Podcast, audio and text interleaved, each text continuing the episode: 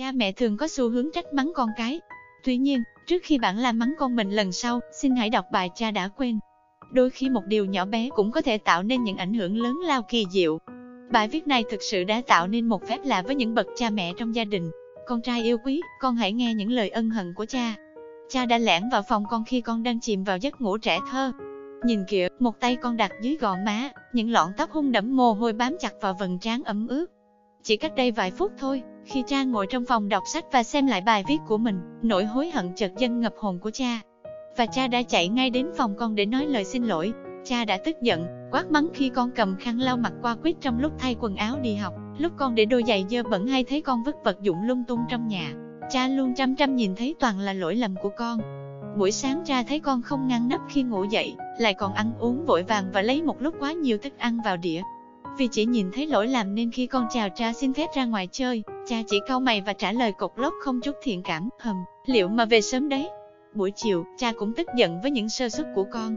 Khi thấy đôi vớ của con rách, cha đã làm con phải mất mặt trước bạn bè khi lôi con về nhà. Con thật sự đã làm cha rất giận dữ vì đã không tiết kiệm, không chịu giữ gìn những món đồ mà cha đã phải vất vả làm việc và dành dụng mua cho con. Khi cha đang đọc báo, con rụt rè bước tới ngước nhìn cha với ánh mắt ngây thơ trong sáng. Cha lại quát lên, mày muốn cái gì? Và trái tim cha đã xúc động biết giường nào khi con chỉ im lặng chạy đến, vòng đôi tay bé bỏng ôm cổ cha thật chặt với tất cả yêu thương chiều mến, rồi lại chạy biến thật nhanh ra ngoài.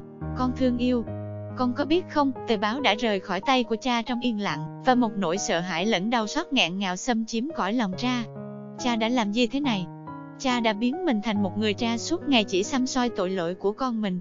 Một người cha chỉ toàn tìm kiếm những cái xấu của con để chê trách, và đây lại là phần thưởng mà cha dành cho con như là một đứa trẻ ư. Cha chỉ muốn con phải thế này thế nọ, cha chỉ muốn con phải cư xử như người lớn. Cha đã đo con bằng cây thước dành cho một người trưởng thành, bằng cả những năm tháng tuổi đời và sự trải nghiệm già dặn của cha, con yêu của cha. Trong khi cha nhìn con bằng đôi mắt già cỗi và mộng phiền, đầy thành kiến, soi mới ấy, cha chẳng thèm biết đến những cái tốt, điều hay và sự chân thành, hồn nhiên trong tư chất của con. Trái tim nhỏ bé của con nồng ấm và to lớn như ánh dạng đông đang tặng bao tia nắng ấm cho những ngọn đồi bao la. Con đã hồn nhiên lao vào hôn chút Trang ngủ ngon, mà không hề vướng bận việc cha đã la mắng con cả ngày, và hàng học với con vì những lý do không chính đáng. Con thương yêu, cha không thể đợi thêm được nữa. Cha phải nhanh chóng bước đến bên con, quỳ xuống cạnh chiếc giường nhỏ bé, và nhìn gương mặt thơ ngây của con trong giấc ngủ với một niềm ân hận vô cùng. Có thể, con còn quá bé bỏng để hiểu những cảm xúc đang tràn ngập lòng cha.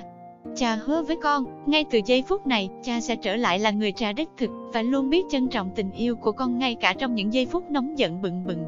Cha sẽ là người bạn trung thành của con, sẽ đau khổ khi con gặp bất hạnh, sẽ cười vui khi con gặp may mắn, sung sướng. Cha sẽ cắn chặt môi, để không thốt ra những lời gắt gỏng mỗi khi con quỷ giận dữ trỗi dậy trong lòng cha. Cha sẽ tự bảo mình rằng con vẫn còn bé bỏng. Hình như cha đã nhìn đứa con thơ dại của cha, như nhìn một con người trưởng thành thực sự. Giờ đây, nhìn con cuộn mình trong chăn và mệt mỏi ngủ yên trên chiếc giường bé siêu, cha chợt nhận ra rằng con chỉ là một đứa trẻ thơ ngây. Sáng sáng, con vẫn nũng nịu trong vòng tay chiều mến của mẹ. Mái tóc tơ mềm mại của con còn vướng víu trên bờ vai mẹ, cần được che chở trong cảm giác được yêu thương. Vậy mà, cha đã đòi hỏi ở con quá nhiều,